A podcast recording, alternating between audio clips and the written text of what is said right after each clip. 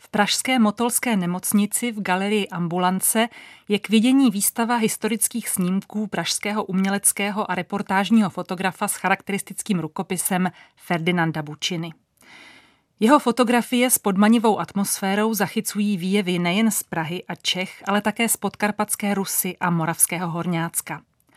V Zakarpatí Bučina v roce 1936 pořídil snímky místní přírody, tamních obyvatel i dnes už dávno zaniklých židovských štetlů.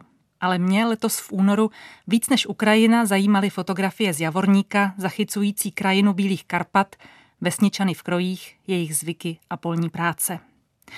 Teprve pár dní předtím jsem se totiž odtamtud vrátila. Strávila jsem na Moravě víkend na pozvání potomků hrdinného lékaře z Veselí nad Moravou. Doktor Josef Hlobil, bývalý italský legionář, působil ve Veselí od roku 1928.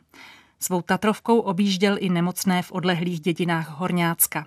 Po nacistické okupaci se zapojil do odboje, stál v čele legionářské skupiny obrany národa.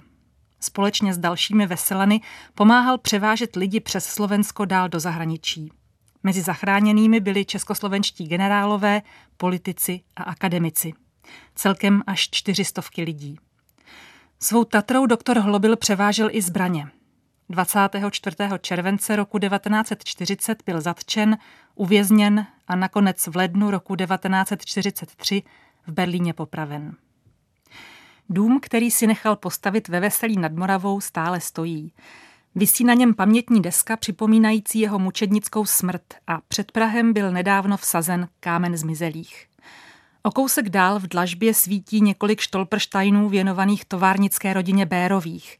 Jejich členy také zavraždili nacisté. Spala jsem v domě, kterým během několika válečných měsíců prošly snad až tři stovky lidí na útěku.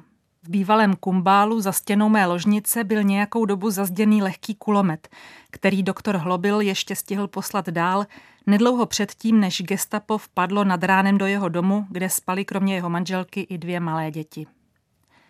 Projížděli jsme podhůřím Bílých Karpat, údolími zarostlými bukovými lesy, kudy doktor Hlobil a další odbojáři tajně převáželi lidi do bezpečí. Dnes v těch místech stojí rekreační chaty a na uměle zasněženém svahu lyžují děti. Jak dávno se mi těch osm desetiletí zdálo. Okupaci připomínaly jen dodnes stojící domky německé finanční stráže, jež se svou přísnou architekturou tolik liší od zbytku staveb v Malé Vrbce, kterou tehdy Němci nesmyslně přejmenovali na Klein Würpka. I tak malichernými gesty si musel režim vybudovaný na strachu dodávat sebevědomí. Naštěstí jsme si z té hrůzy vzali po naučení, říkala jsem si, když jsem se rozhlížela před jarní bělokarpatskou přírodou a poslouchala vysoko na nebi skřivánka, který si v únoru musel vrznout, i kdyby měl zmrznout. Těšila jsem se na odpolední kávu a cestou domů jsem si Štolprštajnu, připomínajícího nespravedlivou smrt skvělého člověka a milovaného lékaře, sotva všimla. Čtyři dny po návratu do Prahy jsem se zajela podívat do Motola, abych si Javornicko připomněla na fotografiích Ferdinanda Bučiny.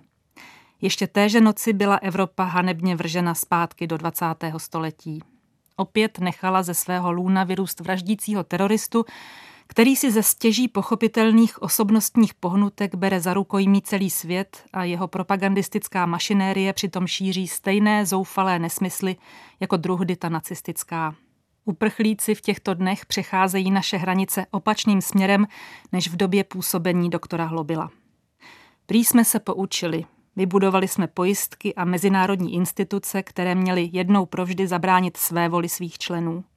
Jenže přes veškerý pokrok, kterého lidstvo za uplynulá desetiletí dosáhlo, miliony dobrých lidí mohou zase jen bezbraně přihlížet zkáze, odehrávající se za jejich humny. Dál už to známe. Budeme se hrozit, jak jsme něco takového mohli dopustit a až bude po všem, těm, kteří právě teď umírají z rozkazu masového vraha, za pár let postavíme pomníčky, odhalíme pamětní desky a před jejich rozbombardovanými Prahy zasadíme kameny zmizelých.